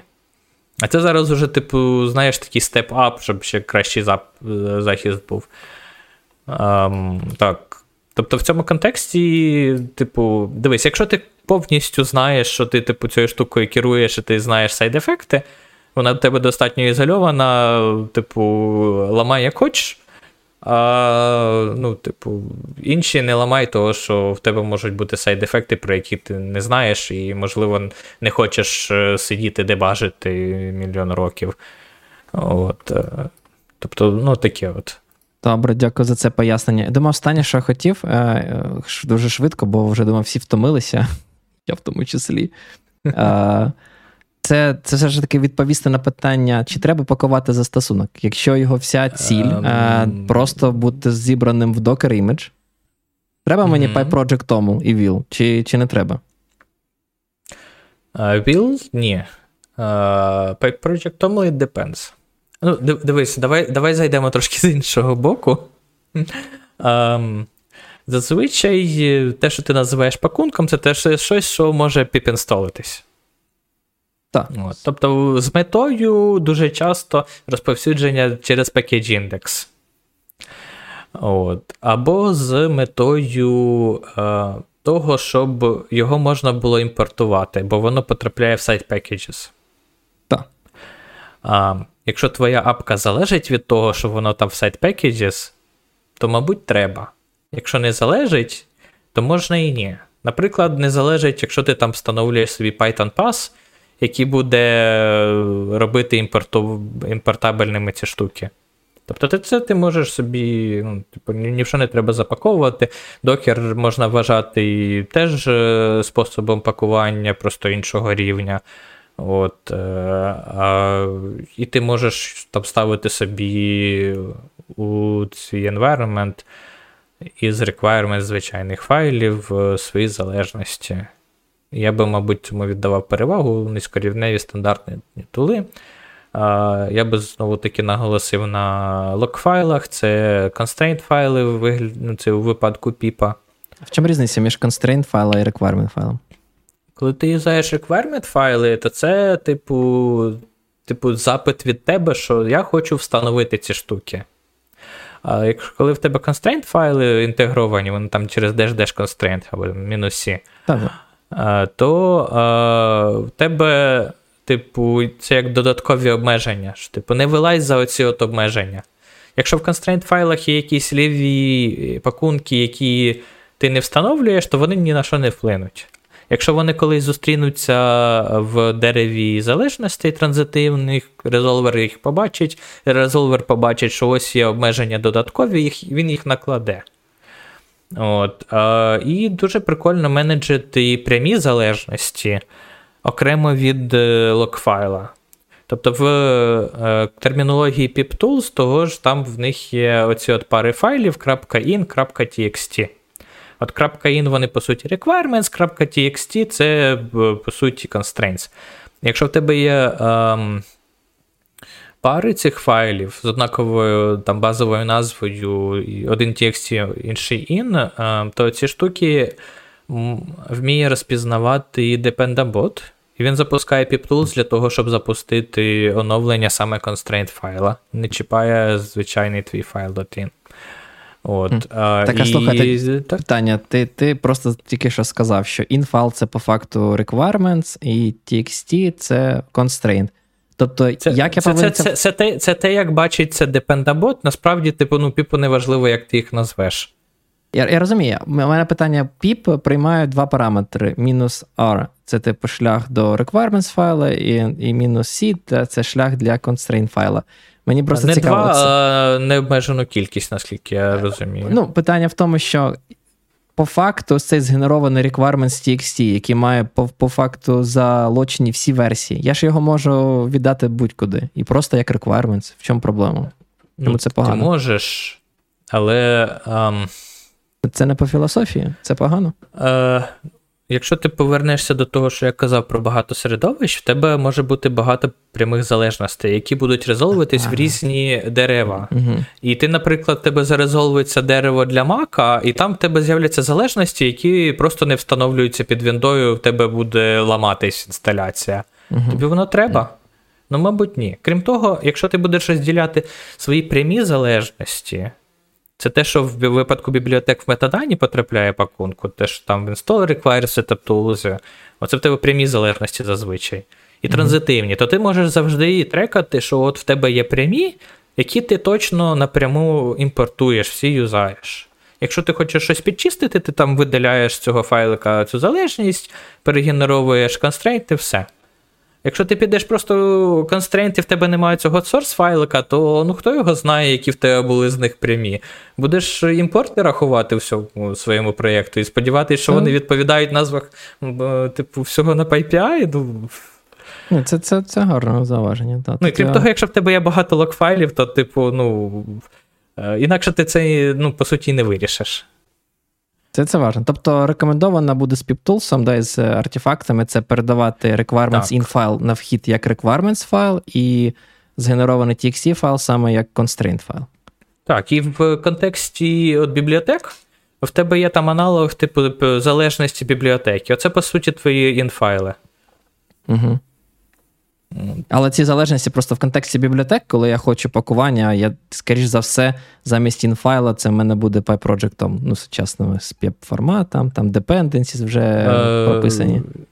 Залежить від того, які інструменти використовуєш. Там, ну, якщо ти бібліотечку робиш, тобто, яка пакується в пакунок, то там, типу, є оцей PEP, який там він, 621 чи що, які дозволяє тобі метадані, більшість з них туди вкласти PyProject. Це ти можеш використовувати. Крім того, в тебе там є 518, 517, які тобі дозволяє там поставити цей build system в секцію, вибиралку твого бекенда. От. Але бекенд можеш типу не підтримувати ще типу штуки, які ти можеш вкласти в PyProject.toml, або там з якихось інших міркувань можеш класти їх в інші файли. Тобто, ну, це конфіг бекенда, по суті, на відміну від конфігу фронтенда. І виходить, що ну, я насправді надаю перевагу класти багато чого, ну, не багато чого, а конкретно метадані для Setup Tools в Setup CFG. От, не того, що це іні файл, а тому, що він окремий. І в зв'язку з тим, що я мейнтейню багато проєктів, і треба багато десинхронізувати файлики однакові, або однакової форми. Новоприйняті best practices від Святослава? Це не best practices, це практики, які працюють в контексті мас-мейнтейнінгу. Тобто, якщо в тебе є якісь файли, тобто, якщо ти просто відкинеш там пакування будь-що, в тебе є якісь файли, які тобі треба синхронізувати періодично, це якісь конфіги структуровані, або там файли з кодом. От, і ти не можеш там на них посилатись, тобі треба от реально між репозиторіями гітовими їх копіювати. Якщо ти почнеш звалювати все в один файл, то там швидше за все секції почнуть сортуватись по-різному, там якісь зміни, багато конфліктів з'являється, і ти це помнож на кількість проєктів, куди ти це синхронізуєш, це дуже багато такого, знаєш, те, що ми називаємо maintenance burden. От, і я насправді підхід одного з мейнтейнерів Setup Tools, його нікнейм Jericho, там Jericho/Skeleton, репозиторій на GitHub, якщо хоч подивитись. Це підхід для такого пакування, коли в тебе є скелет гітовий, який ти гіт-мерджиш, реально гіт-мерджиш гітом в інші проєкти в даунстрім. Тобто ти робиш зміни в цьому скелеті, а потім ти підмержуєшся в сотню проєктів. От. І в такому випадку тобі доволі важливо, щоб було чим менше конфліктів, бо є мара багато. От. Тому... Я насправді думаю, я зроблю пропозал зробити для Setup Tools toml файлик, там якийсь Setup Tools toml, який буде просто окремий. От. Це саме тому я наполягав на окремому файлику, там, де на Pip Tools, коли ми влітку імплементували. Тобто, це окремий use case, який для деяких людей буде важливим, для деяких ні. Тобто, якщо ти мейнтейниш один проєкт, звалюєшся всі. PyProject.toml, якщо це, якщо ти ні на кого не впливаєш, тільки на себе, це твоє повністю рішення. Якщо в тебе там є якісь сторонні фактори, можливо, там треба якісь інші рішення робити.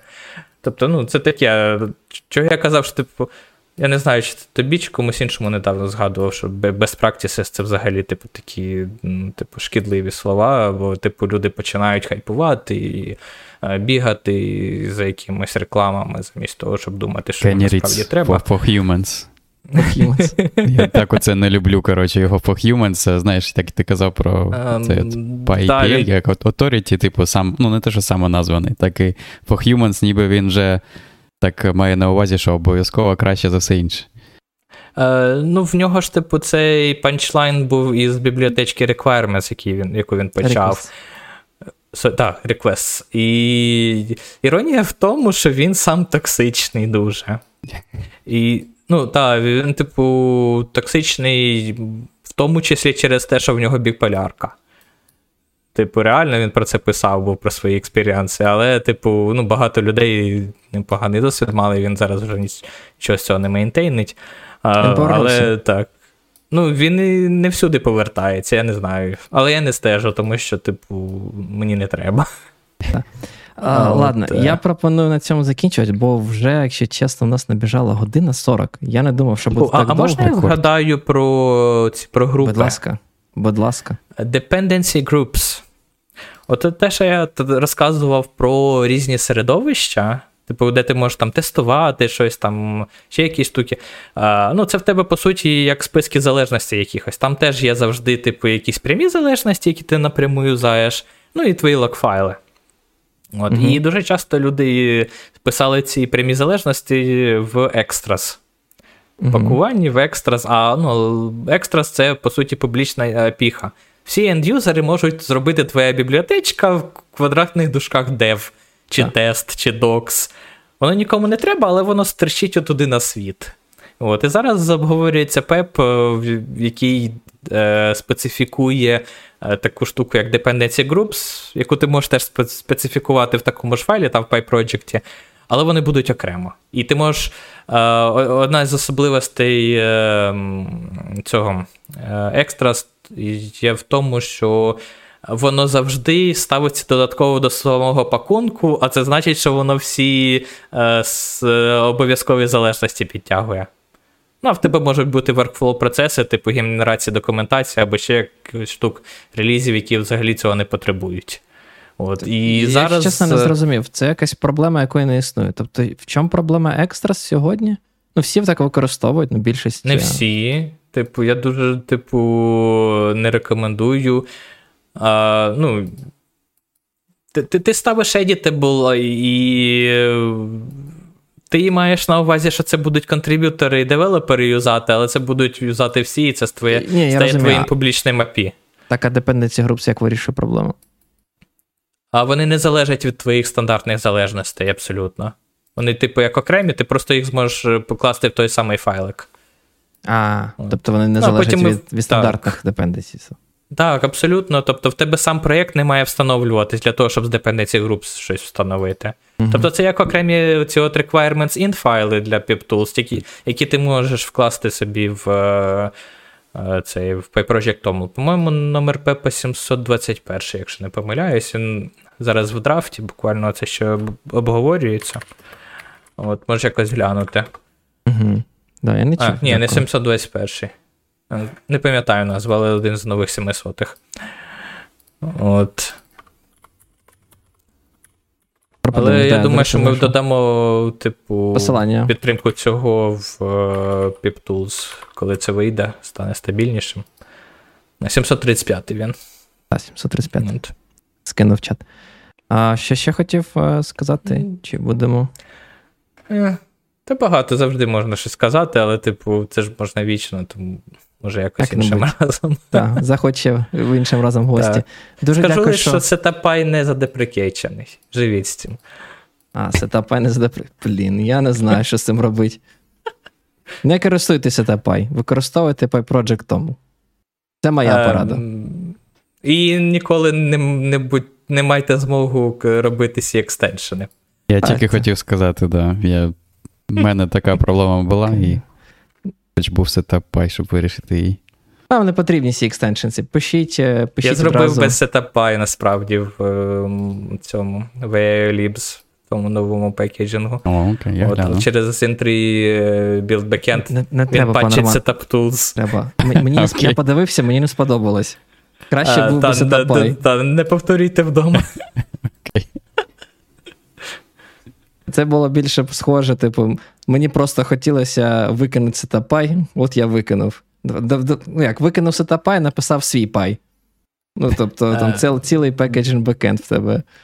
Ні, не цілий, він обгортає Setup Tools, все одно, на рівні але... 517. За це на мене криво дивилися деякі мейнтейнери Setup Tools, але, це вже інша справа. Ладно, дуже дякую тобі, пане Святослав, що зайшов до нас в гості. Сподіваюсь, комусь було цікаво почути більше про пекеджинг від людини, яка з цим працює набагато більше, ніж ми з паном Романом. Я взагалі зрозумів, що все так складно. Кажи. До цього випуску я не думав, що все так складно. А після того, як я дізнався про всі ці речі... Стало гірше, да? Так, як це, знаєте, ignorance is bliss, да, отак от. Коротше, я жив в такій своїй реальності, де всього цього нема. А виявляється, воно все там є. Ти тепер прихильник концепції Гугла використовувати, що у вас там, яка система зборки цього чудового Гуглова? Bazel. Тобто використовувати Bazel для всього. Bazel, і все збирається в самодостатні пакунки. Жодних проблем, жодних питань. Що обрати? Фліт, Hatch, Setup Tools. Просто Bazel. Бачиш? Google вирішила проблему за своїх співробітників. До речі, може працювати для когось. Чого ні? Так. Для монорепи точно працює. І точно простіше в тому плані, що такі розробники, як я, там взагалі не знають, як воно там все створено. Ти просто додаєш залежність, яка з монорепозиторія, і все з'являється в твоєму застосунку, коли пакет зібрався. Магія. Магія, так. А залежності, де ви зберігаєте? Залежності? Все в мене в репозиторії. А лок файл у вас є? Лок файл? Ні, так воно ж все в мене в репозиторії. Тільки один стан може бути. Тобто в тебе завжди з поточного коміта все. Так. Чудеса. Дива. Все, на цьому все. Зараз остаточно. Не забувайте підтримувати Збройні Сили України. Робіть це завжди. Дуже дякуємо всім нашим спонсорам каналу. Як завжди, наприкінці місяця, як отримуємо грошові переводи, помножимо на 2 і переведемо на фонди компетентної допомоги армії. Дуже дякую, що були з нами. До нових зустрічей. Бувайте!